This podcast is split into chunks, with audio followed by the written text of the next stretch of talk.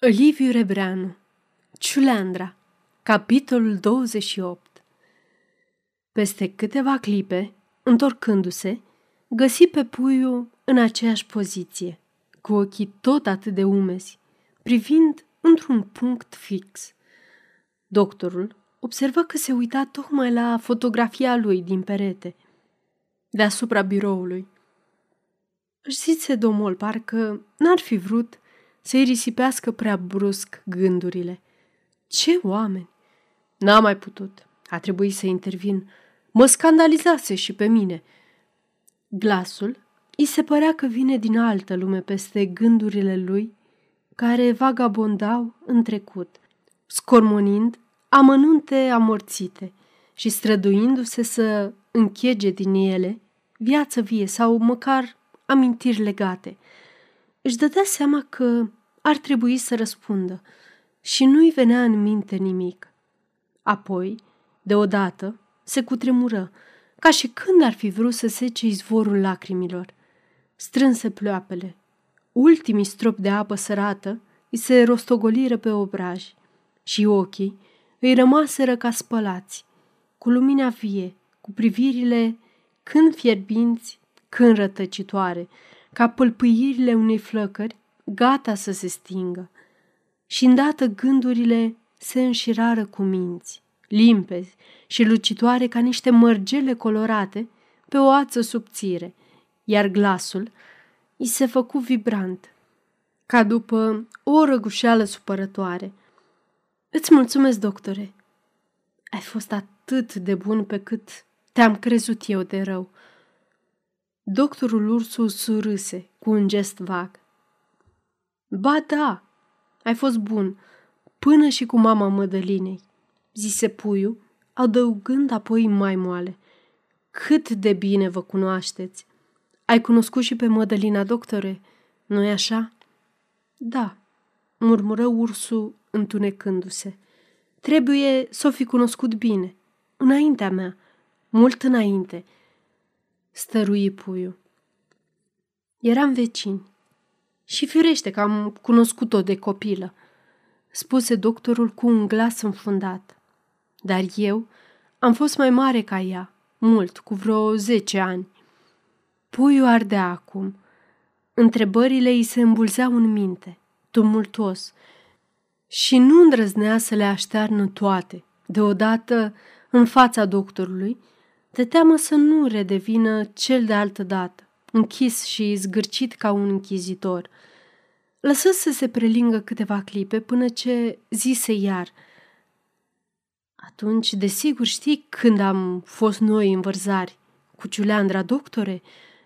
Eram student și în vacanță, răspunse Ursu.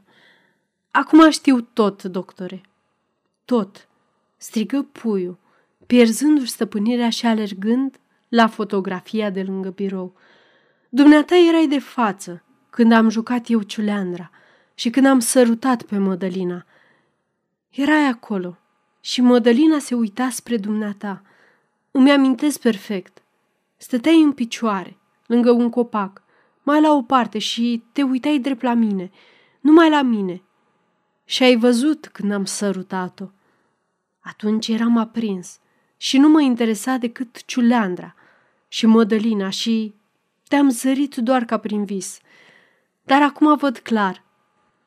Parcă ai fi fost alături de mine. Aceasta este o înregistrare Cărțiaudio punct e u. Pentru mai multe informații sau dacă dorești să te oferi voluntar, vizitează w w w punct cărțiaudio punct e u. Toate înregistrările Cărțiaudio punct e u sunt din domeniu public. Uite, aveai exact înfățișarea din fotografia asta. De aceea m-a obsedat fotografia de când am intrat aici întâia oară. E adevărat, doctore? Spune, spune! Adevărat, recunoscu doctorul simplu. Puiu se lăsă pe scaunul de la birou, copleșit, parcă de lumina crudă ce îl înconjura. Emoția îl gătuia. Mai avusese atâtea întrebări pregătite și toate îi se spulberaseră. Una singură țâșni din inimă ca o săgeată. Doctore, Dumneata ai iubit pe Mădălina?" Și doctorul Ursu, ca și când ar fi așteptat-o, cu mâinile încrucișate la spate, în fața lui, legănându-se câte puțin pe picioare, răspunse fără nicio sfială. Am iubit-o mult. Da, era numai o copilă, dar am iubit-o și ca pe o soră și ca pe o soție. Pe atunci eram însă sentimental și aveam idealuri burgheze. Culmea fericirii o socoteam să ajung medic, de plasă în județul meu, să iau de nevastă pe Mădălina, să o fac cu coană, să ne iubim, să avem copii și să trăim șaptezeci de ani. Am stat de vorbă cu ea și m-a înțeles, deși părea altfel, copilăroasă. M-am învoit și cu măsa, cu femeia asta care a mai îndrăznit să vină la mine, să-i dau o mână de ajutor ca să te șantajeze pe dumneata cu moartea Mădălinei. Din sărăcia mea am ajutat-o de multe ori și pe ea, ca pe viitoarea mea soacră, pe femeia asta. Toate mergeau bine. Mai aveam doi ani până să ies cu pâinea în mână. Și deodată ai picat dumneata la Ciuleandra aceea. Am avut imediat presimțirea care să mi se întâmple un rău mare. Din clipa când v-am zărit, apărând în cerdacul cârciumii, apoi, când ai intrat în horă și te-ai prins lângă Mădălina, am înțeles că de aici îmi va veni răul. Am încercat să lupt, să mă împotrivesc. Când au chemat-o să o vadă boierii, n-am vrut să o luasă. Mi-au luat-o oamenii cu sila. Ați plecat. Am răsuflat. Credeam că am scăpat. Și totuși, a doua zi, am vorbit mai mult cu Mădălina. Am prins-o de mână. Mâna ei fierbinte și aspră. M-am uitat în ochii ei. Să nu te duci, Mădălino. Să nu mă lași singur. Și ea mi-a răspuns din inimă. Nu mă duc. Pe urmă ați venit. Eu nu eram acasă. Și ați luat-o. N-am plâns niciodată. N-am plâns nici atunci. Cârciumarului însă i-am căutat pricină și l-am umplut de sânge. Auzisem că el fusese mijlocitorul și că primise un bacșiș gras de la boieri. Și așa s-au risipit visurile mele de fericire, conjugală, burgheză. Nu mai aveam de ce să râvnesc la postul de medic rural. Și, în schimb, am ajuns aici. Numai pe Mădălina n-am putut-o șterge din inimă. Am aflat norocul ei, succesele ei în lume și niciodată n-am căutat să mă apropiu de ea. Trăiam, nu știu de ce, cu iluzia că ea, în taina sufletului ei, tot numai pe mine mă iubește și mi-era frică, mărturisesc, să nu mi se spulbere și iluzia asta.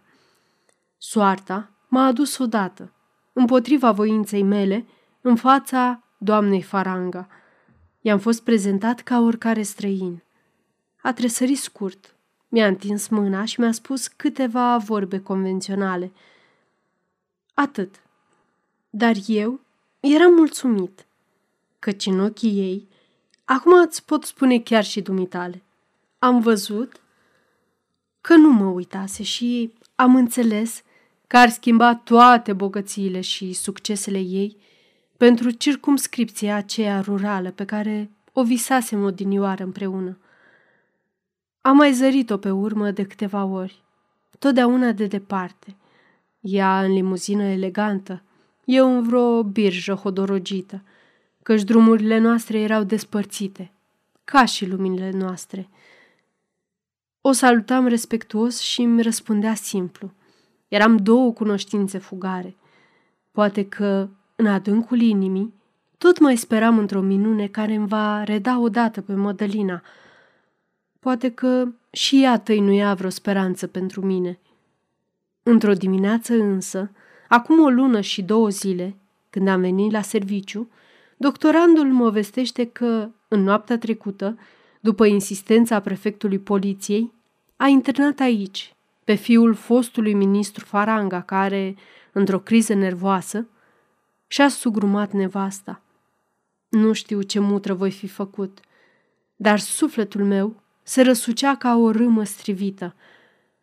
Se sfârșise definitiv orice speranță, chiar într-o minune. Ursul nici nu mai căuta să se stăpânească. Glasul avea tremurări, pe care zâmbetul permanent le sublinia cu o ironie cruntă. Pe Puiu fiece cuvânt îl ațăța. Se făcuse umed de sudori. Cu ochii lipiți pe buzele lui, sorbea însă până și modulațiile glasului, parcă ar fi avut o revelație. Apoi, deodată izbucni în extaz. Eu totuși am iubit-o mai mult, doctore. Am iubit-o atât de mult încât am și omorât-o. Doctorul îl privi cu o milă colorată de ură. Ai dreptate. Ai omorât-o chiar de două ori. Întâi, ei ucis sufletul, când ai luat-o.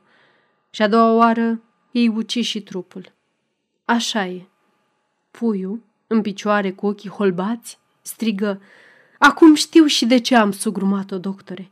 Acum înțeleg că din pricina dumitale am omorât-o.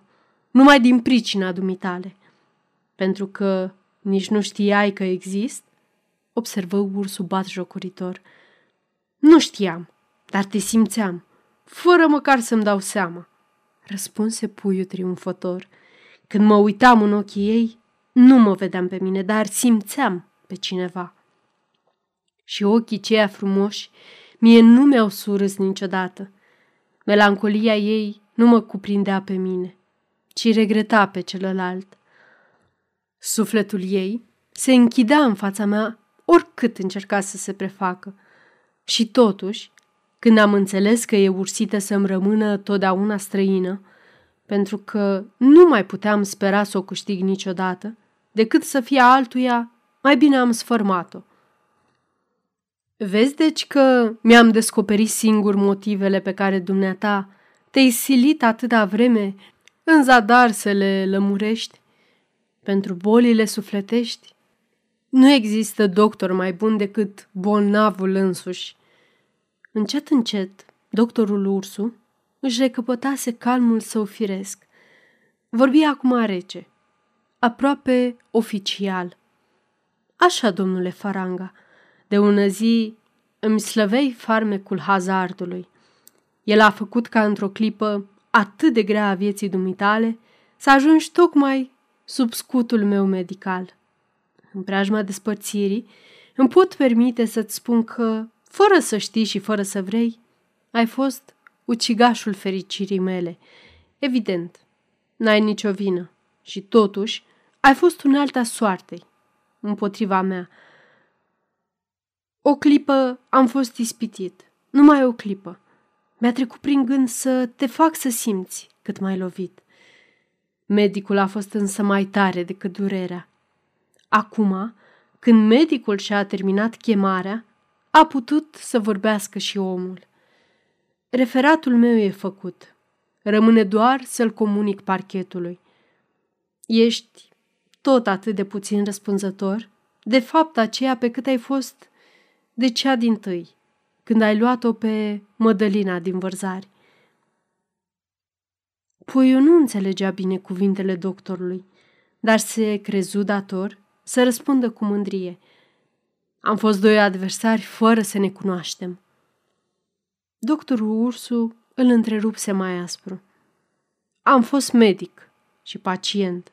Asta e important. Restul fum.